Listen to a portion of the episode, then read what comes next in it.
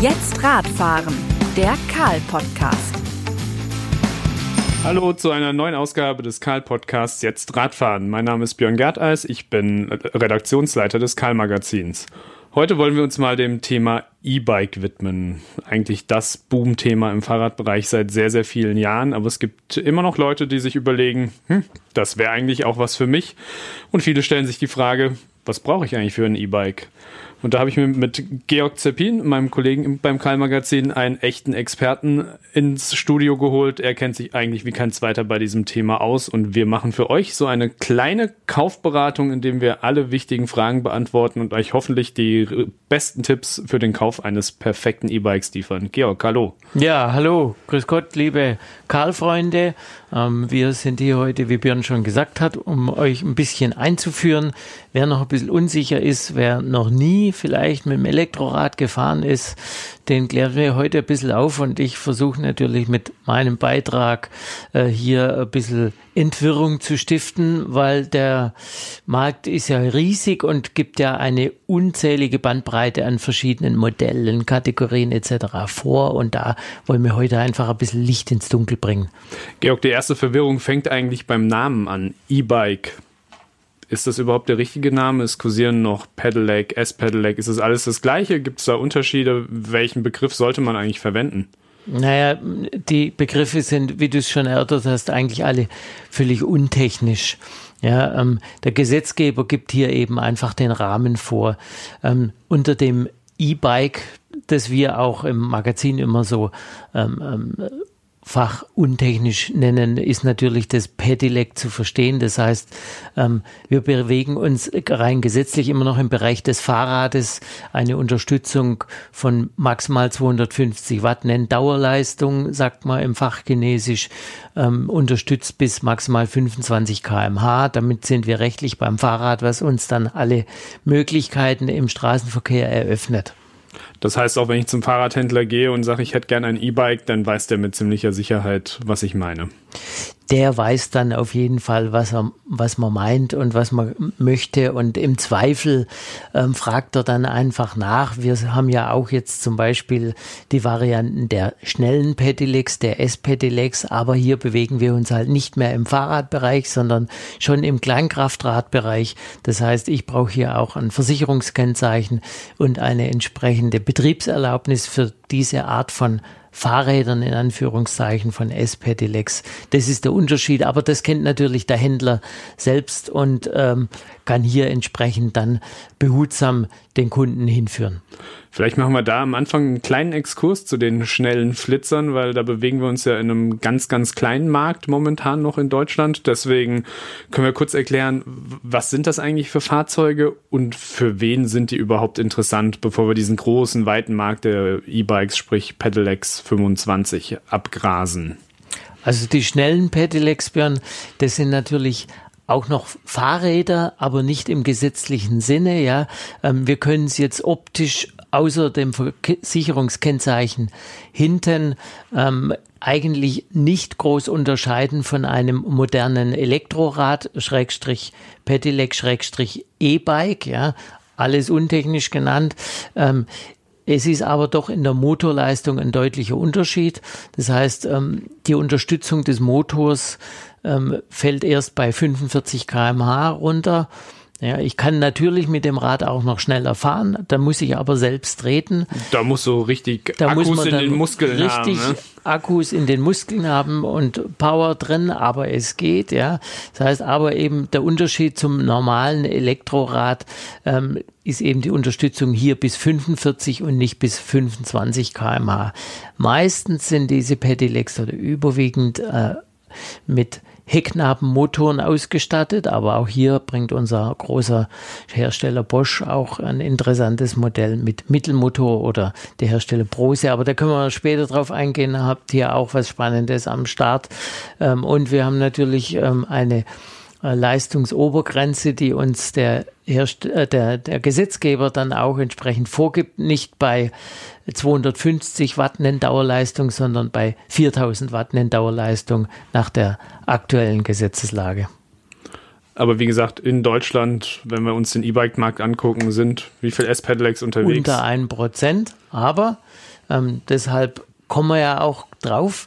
Ähm, die Fahrräder sind sehr spannend und gerade für Pendler, die einen Weg haben von, ich sage jetzt mal so 20 Kilometer zur Arbeit oder tägliche Strecken oder regelmäßige Strecken in dem Bereich zu absolvieren zwischen 15 und 25, vielleicht auch mal 30 Kilometer. Also wir haben das ja selber schon produziert, ähm, der Kollege Holger Schwarz und ich. Ja, wir wohnen ja dann doch etwas außerhalb, sind hier mit der S-Bahn eigentlich in der Regel sehr schnell in der Stuttgarter Innenstadt, aber das lässt sich auch mit dem S-Pedelec ganz gut machen. Äh, und da wird es ganz spannend und da sehe ich noch für die Zukunft, für solche Räder ganz viel Potenzial. Lass uns da auch kurz über den Preis reden. Wenn ich mir ein S-Pedelec kaufe, wo fängt es an, wo hört es auf? Naja, also ich habe jetzt beim S-Pedelec, wie gesagt, wir bewegen uns gesetzlich nicht mehr im Fahrradbereich. Ja. Ähm, man muss auch immer so ein bisschen dran denken, es stellt ja auch einen Autoersatz irgendwo schon da oder sagen wir mal, kann es darstellen? Ja, das ist eben die Überlegung. Die Unterhaltskosten sind natürlich im Vergleich äh, zu einem Auto wesentlich geringer. Ich habe aber trotzdem einen Einstiegspreis von, der fängt jetzt mal so bei viereinhalb, 5.000 Euro an. Also drunter wird es schwierig. Gerade weil man auch auf sicherheitsrelevante Dinge wie Bremsen Richtig. haben wir ganz andere Anforderungsprofile. Deswegen ist da der Einstiegspreis auch sehr viel höher. Richtig. Du hast gerade eben das Stichwort Autoersatz genannt. Das ist ja eigentlich das E-Bike für den Stadtmenschen auch schon. Deswegen lass uns doch mal genau in dieses E-Bike 25, Pedelec 25 in das Thema reinstürzen. Ich möchte mir ein E-Bike kaufen. Ja, das ist ähm, schön, Björn. Ähm, das, damit äh, über, äh, gibst du natürlich die Gedanken eines jeden wieder, der jetzt noch ein bisschen unbedarft an die Sache drangeht. Ja, ähm, natürlich unsere Empfehlung auf jeden Fall der Gang zum autorisierten Fachhandel. Ja, äh, auf der anderen Seite vorher informieren, wie hier jetzt im Podcast, ist natürlich auch eine Sache ähm, im Internet. Äh, der, der man sich annehmen kann und äh, das wir auch dringend empfehlen. Ja, ähm, die Frage, die man auch beim Fahrradkauf immer vorhergehen sollte, äh, was will ich natürlich denn mit dem E-Bike anstellen? Wo sind meine Strecken? Ähm, was überlege ich mir, wo würde ich gern hinfahren? Will ich es in erster Linie ein Fahrrad mit hohem Nutzcharakter? Das heißt, will ich es vielleicht auch beladen? Will ich es zum Einkaufen benutzen? Dann werden wir unter Umständen im Bereich der Lastenräder oder auch Fahrräder, die halt eine hohe Zuladung erlauben. Das kann auch ein normales, in Anführungszeichen, Pedelec sein. Ähm, will ich äh, auf der anderen Seite in erster Linie im, im Freizeitbereich. Das heißt, ich fahre jetzt am Wochenende mit der Familie mache eine Tour am Samstag oder am Sonntag, ähm, dann bin ich im Freizeitbereich und dann haben wir natürlich den sportiven Bereich, der immer stärker wächst. Äh, Sprichwort E-Mountainbikes und inzwischen auch ähm, ganz stark im Trend äh, E-Gravel-Bikes oder E-Rennräder, also oder E-Fitness-Bikes. Ja, ähm, hier sind wir im, im sportlichen Bereich und da bietet inzwischen auch der Markt jede Menge ähm, tolle Bikes an. Was mache ich denn, wenn ich nicht genau weiß, für was ich das nutze? Ja, ich muss mich natürlich mal selber hinterfragen. Ähm, wie, wie stelle ich mir denn mein äh, Fahrradfahren vor? Ja? Ähm, das ist natürlich eine gute Frage, die, die kann aber am Ende ne, nur jeder für sich selber beantworten. Auf der anderen Seite ist es natürlich so, dass wir äh, viele Fahrräder, sei es jetzt auch wie beim normalen Fahrrad, ähm, sich auf Neudeutsch Crossover einsetzen lassen. Also sprich, ich kann jetzt auch problemlos mit einem Tourenrad ähm, hier in der Stadt rumfahren oder mit einem äh, sogenannten Urban Bike auch äh, eine Radtour machen. Also äh, das eine schließt immer das andere nicht aus. Also es ist nicht zwingend, wenn ich jetzt äh, ein äh, Fahrrad einer einen kategorisierten Gattung habe, dass ich das dann anderweitig auch nicht benutzen kann. Ich glaube, das ist ein ganz wichtiger Punkt, weil viele überlegen sich, ja, ich würde schon gern mal am Wochenende eine Tour fahren, eigentlich auch zur Arbeit commuten und vielleicht sogar auch noch einen kleinen Einkauf machen. Also da ist man nicht, wenn man ein Cityrad gekauft hat, das funktioniert auch auf dem Radweg außerhalb der Stadt. Richtig. Genauso wie das Trekkingrad nicht nur auf dem Radweg funktioniert, sondern mit dem kann ich problemlos auch viele andere Dinge machen. Also als kleines Beispiel, um, um da vielleicht dem, äh, dem Interessenten oder dem, unserem Zuhörer ein bisschen die, die Bedenken zu nehmen, Unternehmen. Wir haben in der Vergangenheit etliche ähm, Touren schon gemacht am Gardasee und sind oft da mit Tiefeinsteigern, mit Nabenschaltung dort die Pässe hochgefahren. Das funktioniert. Äh, das haben auch alle geschafft und da ist keiner abgestiegen unterwegs. Ähm, also das geht und äh, man muss jetzt nicht immer ein spezielles Rad für ähm, eine spezielle Anforderung haben. Wenn man sich überlegt hat, welche Anforderungen soll das Rad erfüllen und ein relativ konkretes Bild hat, dann stellt sich ja unweigerlich die Frage, weil wir über E-Bikes reden, was brauche ich denn für ein E-System? Es gibt ja da auch relativ viele auf dem Markt. Es gibt einige große, viele kleine. Wie kann ich mich denn da rantasten oder was muss ich wissen zu Motor, Akku, Steuerung? Ja, das ist natürlich eine Frage, da muss man ein bisschen ausholen, das ist ganz klar, ja. Also wir haben, wenn wir jetzt mal äh, bei den Motorsystemen, wenn wir uns mal auf die jetzt mal fokussieren. Lass den, uns das getrennt behandeln. Ja, genau. ja, wir, wir behandeln das mal getrennt. Also wir haben ja diese drei Systeme, Frontnabenmotor, Mittelmotor und Hecknabenmotor. Jeder hat so ein bisschen seine Vorzüge und Nachteile. Das steht ihm immer ein bisschen gegenüber. Ähm, wenn ich jetzt von vorne anfange, äh, der Frontnabenmotor ist natürlich im Vergleich zu den anderen beiden Antriebssystemen etwas sanfter, etwas schwächer, ja, um das mal so auszudrücken, ja. Ist aber in der, in der Gesamtheit meistens ein bisschen leichter, also dieses System, ja, wenn ich jetzt von einem zusätzlichen Systemgewicht des Antriebssystems bei einem Elektrorad im Vergleich zu einem normalen Fahrrad von, sagen wir mal, sieben bis acht Kilo ausgehe, dann ist davon der Frontnabenmotor verhältnismäßig leicht. Ja.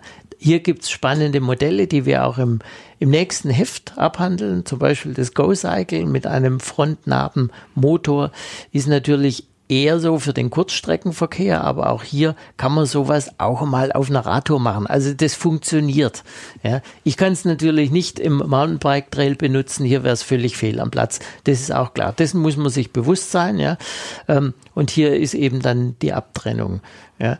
Ähm, es ist etwas, das Frontnabensystem ist etwas ähm, ungewöhnlich zu fahren, sagen wir mal so vorsichtig. Ja, man braucht etwas Routine, weil man es als normaler Fahrradfahrer einfach nicht gewohnt ist, dass das Vorderrad praktisch antreibt. Ja, ähm, bedarf ein bisschen Routine, aber man hat es ganz schnell raus. Es ist jetzt äh, kein Unding, sowas zu fahren.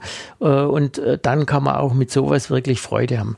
Unsere Nachbarn in Holland, die bevorzugen solche ähm, Frontnabensysteme und da findet man das auch relativ häufig. Wobei, Georg, wir müssen ja auch ehrlich sein, in Deutschland muss man fast suchen gehen, dass man noch Modelle mit Frontmotor findet. Das ist, ist vollkommen richtig. Also man muss suchen gehen, da hast du recht. Und ähm, es eignet sich überwiegend im Flachen. Also hier jetzt bei uns im, im, in der süddeutschen Peripherie, hier Stuttgart, München oder so, ist es weniger geeignet.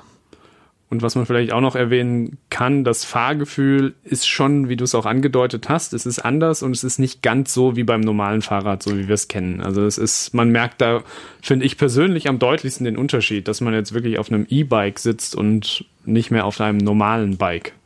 Richtig, der Unterschied ist natürlich schon etwas größer und auch diese, diese Art des Antriebs ungewöhnlich, wie wir es gerade äh, erörtert haben. Ähm, man kann sich dran gewöhnen, selbstverständlich, es ist nicht schwierig, ja, aber es entfaltet natürlich nicht diese Kraft wie ein Mittelmotor oder ein Hecknabenmotor kommt wiederum auf die eigene Anforderung an. Ja, ähm, wo sehe ich mich selber? Äh, und dann kann auch ein solches ähm, Antriebssystem hier für mich seine Nutzen durchaus bringen. Aber dann lass uns doch vom eher ungewöhnlichen zum gewöhnlichen kommen. Wir rücken von vorne in die Mitte.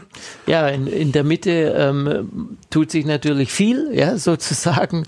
Ähm, hier haben wir den großen Bereich der Mittelmotoren, der weit über 90 Prozent des Elektroradmarktes, zumindest hier bei uns, ähm, abdecken. Und da haben wir natürlich auch große Anbieter ähm, hier aus, aus Deutschland ähm, mit Bosch, Brose, dann haben wir Panasonic noch am Start, Yamaha, das sind so äh, die größten Anbieter. Shimano darf man natürlich nicht vergessen. Ja, auch die äh, haben natürlich äh, inzwischen ein großes Portfolio an Antriebssystemen am Start.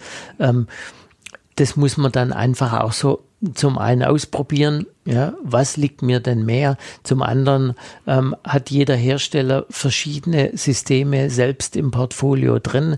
Ähm, es ist nicht immer, äh, darauf will ich auch hinweisen, äh, es macht nicht immer Sinn, sich den stärksten Motor rauszusuchen. Manchmal ist einfach auch weniger mehr. Lass uns mal ganz kurz äh, bei der Frage bleiben, warum haben wir denn über 90 Prozent Anteil Mittelmotoren? Was macht den Mittelmotor so beliebt? Den Mittelmotor also was das System an und für sich ausmacht, ähm, ist, ist einfach die Platzierung des Antriebssystems im Fahrrad. Das ist jetzt zunächst einmal rein technisch betrachtet, ja.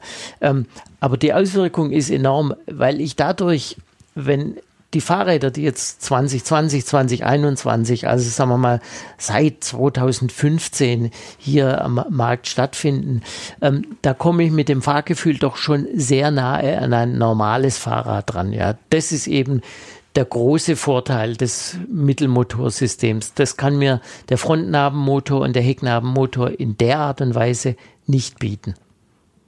Du hast einfach ein sehr natürliches äh, Fahrgefühl, genau. was dich an das normale Fahrradfahren erinnert. Du sagst es, Platzierung in der Mitte, Schwerpunkt genau. sehr weit unten. Genau. Und dadurch ist man auf einmal nur viel entspannter, viel schneller, viel länger auf dem Fahrrad unterwegs, als man es ohne Motor wäre. Genau, das sind, dem steht natürlich auch ein kleiner Nachteil entgegen. Ja, ähm, dadurch, dass am Antriebsstrang, also sprich an der Kette oder am Zahnriemen, da können wir auch nochmal gleich drauf eingehen, ähm, nicht nur die eigene Tretkraft wirkt, sondern auch die Motorleistung direkt darauf einwirkt, ist die Abnutzung des Antriebsstrangs dann etwas größer. Das heißt, wer regelmäßig fährt, äh, muss auch hier äh, den Verschleiß dann auch immer regelmäßig beobachten. Und grundsätzlich raten wir natürlich, das mindestens einmal im Jahr äh, das Rad zur Wartung zu geben. Äh, wenn man das nicht selber machen kann, dann wieder im Fachgeschäft mal den Händler draufschauen lassen. Ähm, und idealerweise nicht im Frühjahr, sondern das Ganze dann im Herbst, im Winter. Da hat er nämlich Zeit, äh, kann mit Ruhe draufschauen und hat nicht den Stress, ähm, dass er in der Werkstatt eigentlich gar nichts zu suchen hat. Lass uns nochmal auf die unterschiedlichen Anbieter schauen und da speziell mal versuchen, ob wir ein paar Unterschiede rausarbeiten können. Also du hast eben schon gesagt, es muss nicht immer der stärkste Motor sein, es kann auch mal ein bisschen weniger sein. Stärke bei einem Mittelmotor, gib uns da nochmal einen kurzen Hintergrund. Was bedeutet das eigentlich? Was macht einen Motor stark? Na, es ist auch hier nicht ganz so einfach äh, zu sagen. Also die Hersteller, die, ähm, äh, die gehen natürlich mit ihren Zahlen raus. In Deutschland, wir sind zahlengetrieben, ein Auto muss 300 PS haben, dann ist es stark. Ja, so. Und ähnlich sieht es auch bei uns im Elektroradbereich aus. Ähm, wir gehen hier mit, mit der Drehmomentleistung meistens raus. Das heißt, ähm, der Hersteller, der sagt natürlich, mein Antriebssystem hat 85 Newtonmeter was natürlich per se stimmt, ja, aber wir sind bei den Mittelmotorsystemen, das heißt die 85 Newtonmeter, die liegen dann an der Kette vorne an, am Tretlager, die kommen aber nicht am Hinterrad raus, weil das Ganze muss natürlich dann einfach rein mathematisch noch durch die Übersetzung durch und dann habe ich eben hinten nur noch die Hälfte unter Umständen, was übrig bleibt auf der Straße. Mhm. Nichtsdestotrotz gibt es natürlich enorme Unterschiede bei der Stärke, bei der Kraft der Antriebssysteme, auch wie die verschiedenen Kennlinien, also die Leistungsentfaltung der einzelnen Motoren aufgebaut ist.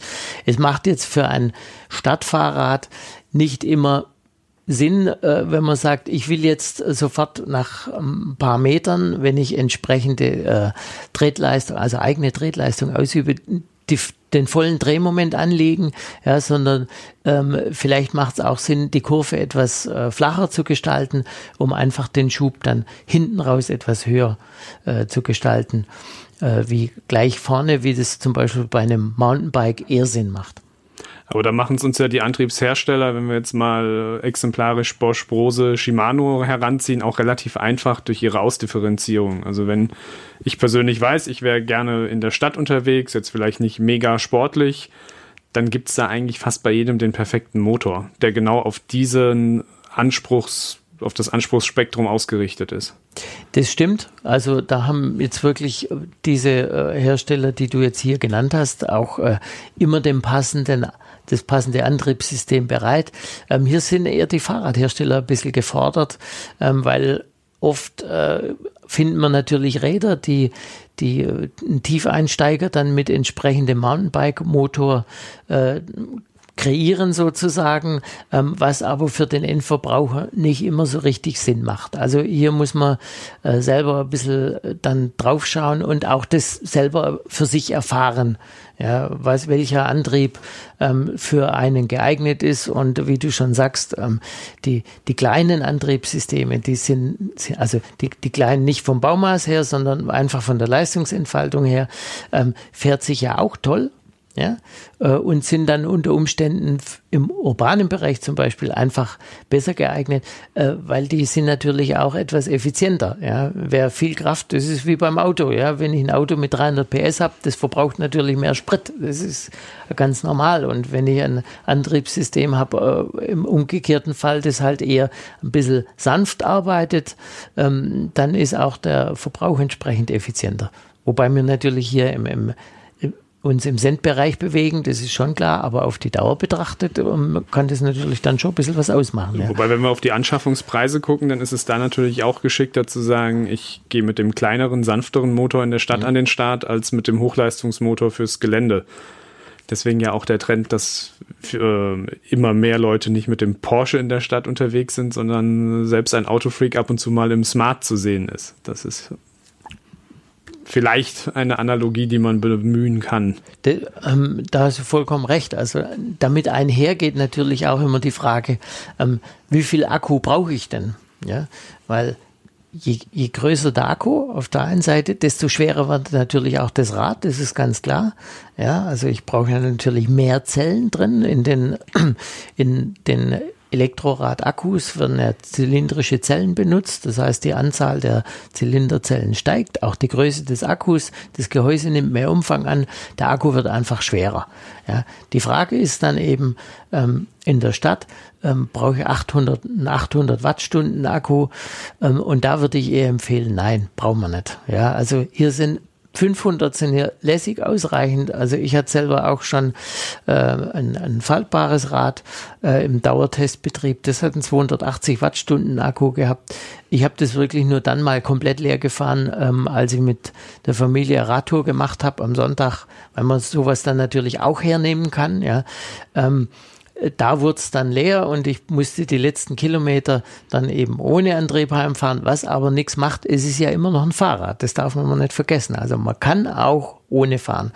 Und das sollte man auch beim Kauf, beim Ausprobieren ganz bewusst einmal äh, probieren. Ähm, wie das Fahrrad reagiert. Und, und um noch einmal auf die äh, Reichweiten-Gewichtsproblematik hinzuweisen, also es je kleiner das ganze Antriebssystem, je schlanker das ist, desto leichter fährt, oder handlicher fährt sich natürlich auch das Fahrrad. Das ist ganz klar, ja. Ne? Jetzt haben wir im Prinzip zwei wichtige Themen angeschnitten. Zum einen hast du einmal das Thema Probefahrt angerissen. Das mhm. würde ich vielleicht sagen, da reden wir nachher nochmal ein ja. bisschen ausführlicher drüber, weil das ist beim E-Bike-Kauf, glaube ich, ein extrem wichtiger Punkt. Und zum anderen würde ich gerne noch beim Thema Reichweite bleiben, weil das ist so ein bisschen mein, mein Lieblingsthema und äh, könnte mich Stunden über den Reichweiten-Wahnsinn, den wir erleben, äh, austauschen, mit wem auch immer. Ich finde es genauso, wie du es sagst, man muss wirklich überlegen, was mache ich, wie viel brauche ich und ich muss keine Angst haben, dass mir mein E-Bike stehen bleibt. Es fährt immer. Und um mal ganz kurz nochmal ein paar Grundlagen zu geben, die Akkureichweite, da wäre die Wattstundenzahl das Wichtige, das entscheidende Richtig, ja. Kriterium. Ja. Pi mal Daumen kann man sagen, je kleiner die Wattstundenzahl ist, umso geringer die Reichweite. Je höher ja. die Wattstundenzahl ist, umso höher die Reichweite. Ja. Da hätten wir dann noch äh, mehr als zehn Hände voll äh, Variablen, die auf die Reichweite Einfluss nehmen. Das machen wir mal in einer gesonderten Ausgabe. Ähm, mir ist es echt wichtig zu sagen, kaum jemand braucht 1000 Wattstunden. Auch wenn man immer wieder hört, wir haben jetzt eine Kilowattstunde und es wird immer mehr. Gib mal aus deiner langen Erfahrung eine Einschätzung, wie weit fährt ein normaler Mensch mit 1000 Wattstunden? Also da kann ich dir jetzt eine ganz konkrete Antwort geben. Wir haben es ja jetzt äh, erst äh, vor vier Wochen für einen Test gemacht.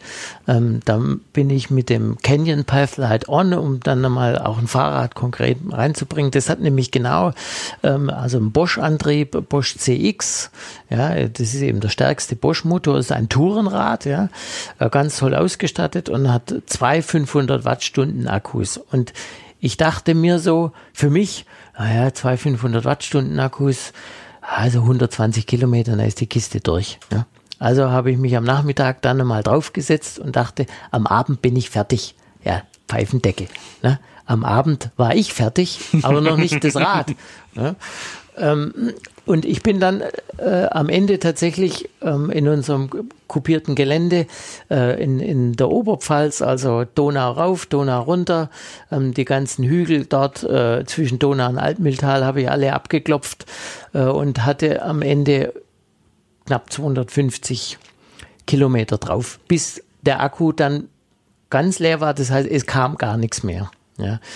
Ähm, das hängt natürlich äh, zum einen davon ab, wie ich das Ganze einsetze. Da muss ich dann trotzdem so ein bisschen drauf eingehen. Das heißt, äh, wenn ich effizient fahre, also flüssig trete, ja, immer auch viel schalte, ja, den richtigen Gang abstimme, äh, dann zum zur entsprechenden Steigung und zur Trittfrequenz, so dass ich flüssig treten kann. Ähm, dann auch nicht nur natürlich im Power-Modus fahren, sondern halt eben auch äh, den Eco-Modus mal benutzen. Ich kann auch mal selbst ein bisschen zutreten, wenn es nicht mühsam ist. Ähm, äh, da, so habe ich natürlich wirklich einen Einfluss dann auf die Reichweite. Ich kann natürlich mit diesen 1000 Wattstunden ähm, wenn ich jetzt nur im Power-Modus fahre und, äh, sagen wir mal, die ganze Zeit äh, richtig ankicke, das heißt, äh, den Moment provoziere, wo der Motor richtig viel Energie braucht, dann schaffe ich es wahrscheinlich auch, ähm, den Verbrauch auf die äh, auf die Hälfte, also nicht auf die Hälfte, sondern aufs Doppelte zu reduzieren. Das heißt, ähm, die Reichweite ähm, auf, zu halbieren. Mhm. Das geht wahrscheinlich, ja. ähm, kann man machen ähm, ist aber natürlich Unsinn. Ja, deshalb äh, geht man ja auf solch große Reichweiten nicht oder man baut keine Räder für solch große Reichweiten. Hier ist der Zweck, ähm, den der Canyon mit dem Rad verfolgt, ganz klar. Das ist ganz klar ein Tourenrad und und auch für für jemand, der dann wirklich weit fahren will, also der eine ganze Tagestour machen möchte, äh, früh starten, abends heimkommen und der auch immer unterstützt fahren möchte. Ja. Ähm, Ausstattungsmäßig haben wir dann natürlich an dem Rad auch noch Gepäcktaschen dran, ja, äh, so dass man hier auch entsprechendes Gewicht mitnehmen muss. Da schließt, darf. Schließt ja. sich ja am Ende wieder der Kreis. Es kommt ja. auf den Einsatzzweck an. Also genau. mit dem Pathlight, wenn wir bei deinem Beispiel bleiben, entscheidest du dich für ein Abenteuerrad. Du kannst morgens aufsteigen und fährst bis abends und du musst keine Steckdose Richtig. treffen. Ja. Also das ist ja das Schöne, wenn wir über E-Bikes reden. Wir haben ja alle fünf Meter eine, La eine Ladestation. Also die Ladeinfrastruktur für E-Bikes ist ja so gut wie keine andere ja, Ladeinfrastruktur, ja. weil man kann jede Steckdose benutzen. Ja. Das ist das Gute. Man kann zu Hause laden, man kann, wenn man den Arbeitgeber fragt, auf der Arbeitsstelle laden, man kann im Wirtshaus laden, wenn man den Wirt fragt, ob man ein bisschen auftanken darf. Und in den Bergen sieht man zum Beispiel auch jetzt, dass Ladeinfrastruktur aufgebaut wird, um den Akku aufzutanken. Das heißt, die Gefahr, dass man wirklich leer läuft, ist sehr, sehr, sehr gering. Und man kann in relativ kurzer Zeit dem Akku sehr, sehr viel Energie auch wieder zuführen. Insofern, wie wir es immer sagen, für was möchte ich das Rad nutzen? Wenn ich ja. weiß, ich bin jenseits der Zivilisation unterwegs, 1000 Wattstunden völlig in Ordnung. Wenn ich einfach nicht laden möchte, wenn ich unterwegs bin, 1000 Wattstunden völlig in Ordnung wenn ich in Stuttgart im vierten Stock im Altbau wohne, keinen Keller habe und keine Garage und ich pendel vier Kilometer einfach zur Arbeit, 1000 Wattstunden allein gewichtsmäßig schon überdimensioniert, ja. preismäßig schon überdimensioniert. Ähm, das Rad möchte am Ende keiner tragen. Richtig, richtig. Also genau, da ist, ist natürlich dann, das ist jetzt wieder, wie wir es vor eingangs erwähnt haben, wie du es gerade gesagt hast, zweckgebunden. Ja, hier wäre jetzt das Frontgetriebene eventuell eine Idee, weil kleiner Akku, leichtes Fahrrad, deutlich 120 Kilo, ähm, wie das Go-Cycle, was wir jetzt in der nächsten Ausgabe drin haben, zum Beispiel. Ja. Ähm, hier ideal, ich kann es äh, ganz leicht tragen auch. Ja, es ist nicht schwer. Äh, man kann es zusammenfalten. Ich krieg's in den vierten Stock problemlos hoch. Da gibt's natürlich auch normale Lösungen, also äh, normale Fahrräder, normale Elektroräder mit, mit großen Laufrädern, ähm, die man hier äh, auch benutzen kann, aber für so, ein, für so einen Einsatzzweck, äh, wenn das nur im urbanen Bereich läuft, äh, sind solche Kompakträder, also Kompakt- oder Falträder, ähm, eigentlich ideal. Muss man zum Thema Akku sonst noch was wissen, was wir noch ja, nicht angesprochen haben? Also es ist, wie wir es vorhin gesagt haben, äh, die Effizienz hängt auch vom Fahrstil ab, ja, vom, vom Gesamtgewicht des Rades etc. Da wollen wir jetzt aber nicht nochmal drauf eingehen. Ähm, aber natürlich auch von äh, die, die, sagen wir mal, die Lebensdauer des Akkus ist ja auch oft hinterfragt äh, von unseren Zuhörern und Lesern, wie weit, wie lang lebt denn der Akku? Und, das korrespondiert auch mit der Wartung und mit der Handhabung des, des Akkupacks praktisch äh, geht mit einher. Und das heißt auch, ich muss natürlich den Akku pfleglich behandeln. Ähm, es gibt so ein paar Grundregeln. Also auf keinen Fall in die pralle Sonne stellen. Also das ist tödlich für den Akku. Ja, also ich muss immer schauen, dass das Rad, dass das Rad, wenn ich es irgendwo abstelle, im Schatten steht, im Sommer. Ja, ähm, unter 20 Grad minus Rad zu fahren äh, macht auch nicht Sinn, weil die Elektronen fließen nimmer äh, da findet nichts statt. Also da wird äh, das Antriebssystem keine Energie liefern. Es macht auch nicht wirklich Spaß. Und, und es ist, Grad. ja, also ich meine, jetzt haben wir so mal die zwei Extrembeispiele abge, abgeklappert. Ne? Ähm, natürlich äh, muss ich ein bisschen darauf achten, äh, dass äh, der Akku sollte auch die Kontaktstellen immer möglichst sauber sein.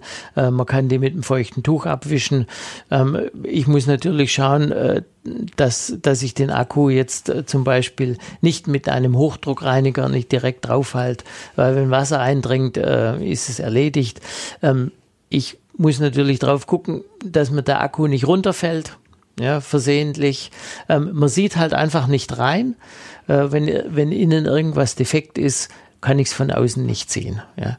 Ähm, dann äh, der Ladeprozess ist ja immer der Worst Case für jeden Akku, sei es jetzt für den Elektroradakku, der Handyakku oder sonst was. Wir haben ja, jeder schleppt ja teilweise an seinem Körper oft mehrere Akkus mit sich rum und ist sich dessen gar nicht bewusst, dass das unter Umständen auch, sagen wir mal, eine gewisse Gefährdung für einen darstellt. Ja ich will es jetzt äh, nicht äh, auf die Spitze treiben. Ja.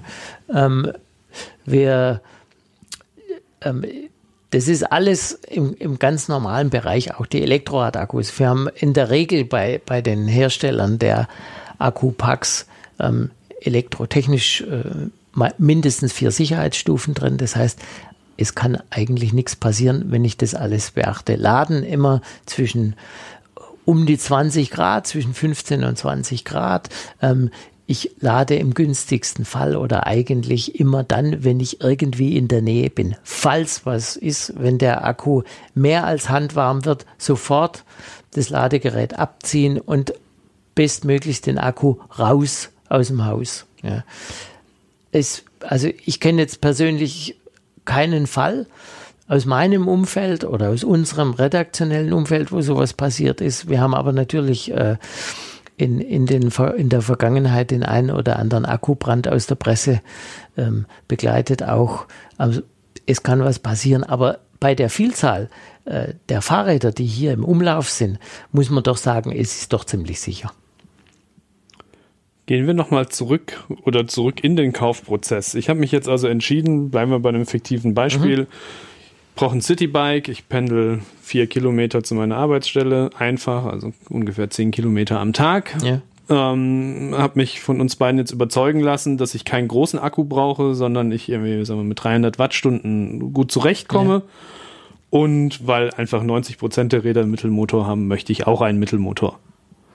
Jetzt bin ich beim Händler und er sagt mir, lieber Björn, das ist das perfekte Fahrrad für dich. Kaufe ich das sofort und glaube ihm das? Naja, grundsätzlich ist natürlich immer so, Holzauge sei wachsam. Wobei wir jetzt nicht davon ausgehen, äh, dass der Händler irgendwas einem andrehen möchte, das ist ganz klar. Ähm, aber ähm, gehen wir mal davon aus, dass er besten Wissens und Gewissens handelt und das werden die meisten Händler tun, ja, ähm, und dass er auch das Richtige, ähm, sagen wir mal, aus seiner Sicht, da, da kommt es natürlich auch wesentlich darauf an, was erzähle ich dem dem Händler. Ich muss ihm, er ist der Fachmann, ja. Ich muss ihm natürlich dann schon auch äh, sagen, was ich gern möchte und nie, ihm nicht sagen, was ich eigentlich nicht möchte. Ja, so. Also das ist ganz wichtig, auch für den Händler. Er muss natürlich äh, ähm, wissen, ähm, wo, wo soll denn für mich die Reise hingehen. Und nur dann hat er die Möglichkeit, ähm, auch aus seinen Produkten das für mich passende rauszusuchen. Ja. Aber ansonsten natürlich muss man immer ein bisschen drauf schauen, das Rad muss ja auch von der Größe her dann für einen passen. Ja. Ähm, es nutzt mir nichts, wenn das Antriebssystem und das Konzept des Fahrrades für mich zugeschnitten sind, aber das Rad selber muss von der Größe passen. Es macht keinen Sinn, ein Rad zu kaufen, das zu groß oder zu klein ist. Ähm, dann äh, hat man keinen Spaß dran, man sitzt nicht richtig drauf, es fährt sich ähm, nicht so, wie man sich das eigentlich wünscht. Also man wird nicht eins mit dem Fahrrad, das kennen wir aus unserer ähm, Redakteurspraxis. Ja. Ähm, es gibt viele Fahrräder, da sitzen wir alle drauf und sagen, super. Ja, es gibt aber auch manche Modelle, wo man sagt, gewöhnungsbedürftig. Ja. Ähm, und das ist eigentlich der Fall, den man nicht wünscht. Ja. Also wenn ich drauf sitze, dann idealerweise bin ich eins mit dem Rad und äh, ich, ich komme super damit zurecht und das ist genau das, äh, was eigentlich, was wir wollen, ja, was, was der Käufer dann sucht und was ihm der Händler bieten muss. Und von daher muss ich natürlich dann entsprechend auf die, das passende Rad in der passenden Größe schon vorfinden. Und dann kommen wir, und das ist, äh, sage ich mal, bei, bei jedem guten Händler wird das so sein, kommen wir zu dem Thema Probefahrt. Ja. Wenn ich dem Händler die Frage stellen würde, ja, und warum weiß ich jetzt, dass das das perfekte Fahrrad ist? Fast jeder wird mir sagen, weil du das jetzt nimmst, rausgehst und mal fährst und guckst, ob du damit zurechtkommst. Ich stelle dir es richtig ein, dass du perfekt drauf sitzt und dann drehst du mal eine Runde. Manche Händler geben sogar die Option, dass man es das Wochenende mal testen kann, quasi ja. leihen und wenn man es dann kauft, kriegt man quasi die Leihgebühr auf den Kaufpreis angerechnet.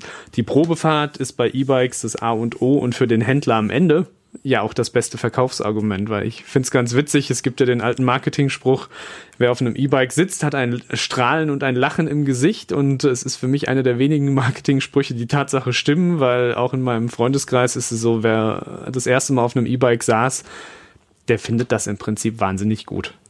Ja, also das ist komplett meine Erfahrung, äh, ähm, wenn man äh, mit einem E-Bike dann einmal äh, ähm, eins dabei hat und bei Leuten, die noch nie damit gefahren sind und die eine total ablehnende Haltung haben und dann sagt, komm jetzt, überwinde dich mal, setz dich mal drauf, es tut nicht weh, ja.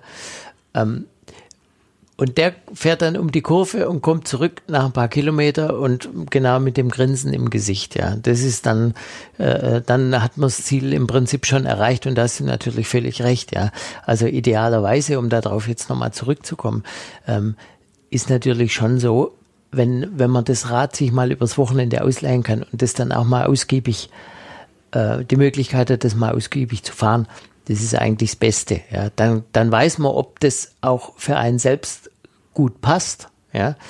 Ähm, vom, vom Handling her und von dem, was ich mir vorgestellt habe.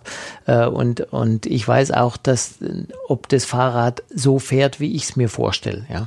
Genau, das ist für mich ja die Gelegenheit, um den Kreis zu schließen. Das Fahrrad mit den Anforderungen, die ich an das Rad stelle, ja ja, zu überprüfen. Kannst das überhaupt? Richtig. Wenn ich weiß, ich habe, bis ich zu Hause bin, habe ich noch mal eine steile Rampe von 15 Prozent. Reicht da der Stadtmotor denn aus? Oder bin ich quasi klatschnass geschwitzt und muss sofort äh, unter die Dusche und ins Bett, wenn ich zu Hause bin? Also sprich, brauche ich vielleicht doch, in, obwohl ich in der Stadt unterwegs bin, den sportlichen Motor. Also da ist es ganz wichtig bei der Probefahrt einfach auch die Strecken mal fahren, die das, die dem Profil der Alltagsstrecke sehr nahe kommen, gucken. Ist der Motor stark genug? Reicht der Akku? Kann ich das Rad gut tragen? Fühle ich mich wohl? Tut mir irgendwas weh, nach, obwohl der Händler mich perfekt auf das Rad abgestimmt hat? Kann ich es da abstellen, wo ich mir es vorstelle? Ja, Ganz wichtiger war, Punkt. Äh, Punkt, wo du sagst, äh, kann ich das Rad tragen? Ja. Die, also es ist ja tatsächlich so, dass in, in den Großstädten ähm, häufig äh, vom Kauf eines Fahrrades deshalb abgesehen wird oder eines Elektrorades deshalb abgesehen wird, weil gar nicht die Möglichkeit besteht, ähm, das Rad irgendwo adäquat abzustellen. Es ist natürlich wenn ich jetzt tatsächlich nur die Situation vorfinde, ähm, dass ich einen Hausflureingang habe, äh, wo ich nichts abstellen darf, sprich am Ende müsste das Rad auf der Straße stehen, ähm, schon abgeschlossen, ja, da können wir separat nochmal kurz drauf eingehen. Ähm, aber das ist natürlich äh, der Worst Case, um das mal so zu sagen. Ja, wenn ich, äh, dann ist macht natürlich Sinn, dass ich ein kleines kompaktes Rad habe, was ich dann tragenderweise mit in die Wohnung nehmen kann und dort unter Umständen abstelle. Genau, was nämlich wichtig ist, abstellen finde ich ist das A und O. Wir stellen ja nicht ein Rad für 200 Euro ab, wenn wir über ein nur gutes E-Bike sprechen, sondern das ist ja schon ein wenig wertvoller. Ja. Ähm, ab wann würdest du sagen, fängt denn das Prädikat gutes E-Bike an? Ab welchem Preis? Naja, das ist jetzt schwierige Frage. Sagen wir mal, ein gutes E-Bike fängt natürlich an, wenn es genau den Nutzen für mich bringt, den ich mir vorstelle. Ja, völlig preisunabhängig. Ja, das kann auch mal für 1200 Euro vollkommen ein gutes E-Bike für mich sein. Ja? Ähm, das ist jetzt vollkommen wertfrei. Ja?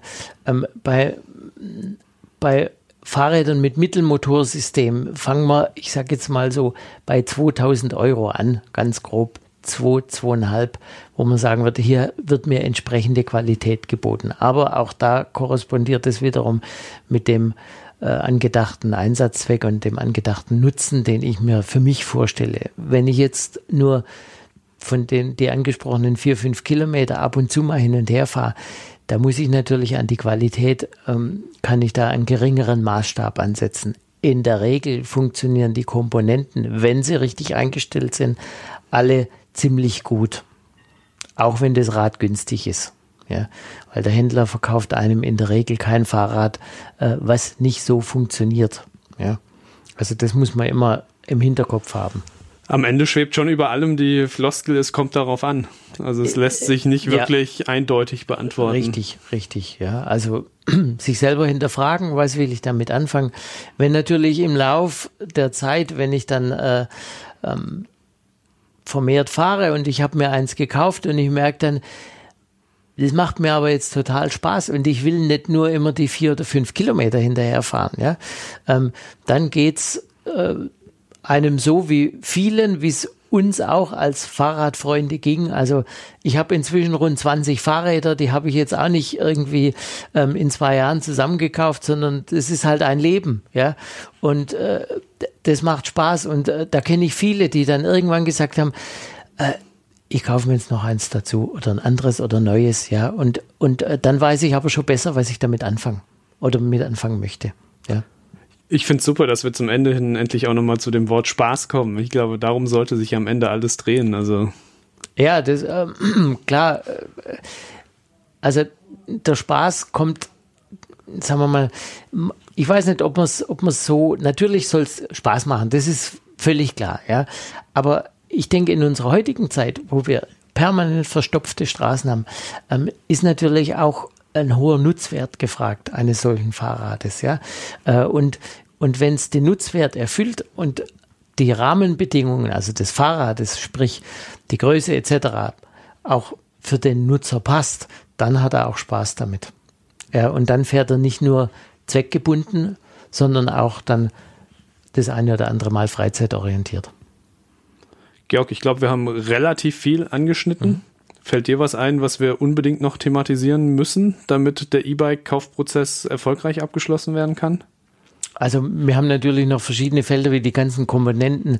Brauche ich jetzt eine Kettenschaltung oder eine Nabenschaltung? Da kann man ganz kurz äh, das ganz kurz noch streifen. Ähm, also im urbanen Feld reicht in der Regel eine Nabenschaltung aus.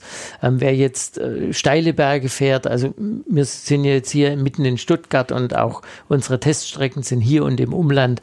Ähm, wir bevorzugen in der Regel hier, also für unsere Fahrten, die wir privat machen, meistens was mit Namen, äh, Entschuldigung, mit Kettenschaltung, weil einfach der Übersetzungsumfang größer ist. Aber auch hier haben wir ein Spielfeld. Wir kennen die Fünfgang-Nabenschaltung speziell von Shimano, speziell für Elektroräder. Ähm, da ist auch die, die Entfaltung, sagt man, also sprich, die, die größtmögliche Übersetzung relativ großzügig bedacht. Ähm, das heißt, auch hier kann ich Berge hochfahren. Ja. Ähm, Also das sind äh, Dinge, die, die noch so ein bisschen dazugehören. Ähm, ansonsten haben wir Sicherheitskomponenten. Ähm, da kann man den, den, äh, äh, den Händler dann entsprechend ein bisschen ausfragen. Also Scheibenbremsen ist eigentlich heute Standard. Äh, mit Felgenbremsen gibt es fast kein Fahrrad mehr. Ja. Ähm, das sind so Sachen, wo man sagen, da kann man jetzt ein bisschen drauf schauen äh, und dann haben wir eigentlich ein rundes Konzept und kann ich loslegen. Ich glaube, wir haben einen groben Eindruck gegeben, worauf ja. man achten kann. Wir geben euch aber gerne auch noch das Angebot mit auf den Weg, wenn ihr irgendeine Frage habt, die wir gar nicht behandelt haben oder wo ihr gerne eine Vertiefung haben möchtet, schickt uns einfach eine E-Mail an podcast.karl-magazin.de. Da werden dann Georg oder ich sehr gerne darauf antworten. Ja.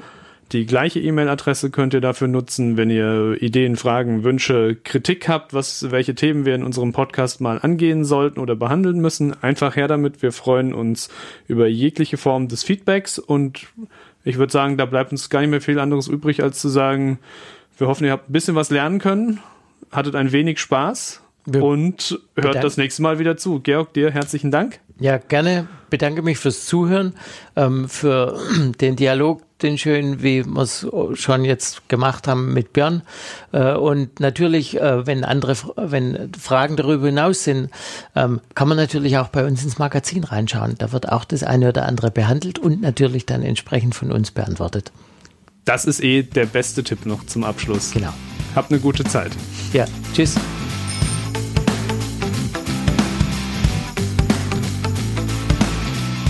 Jetzt Radfahren, der Karl-Podcast.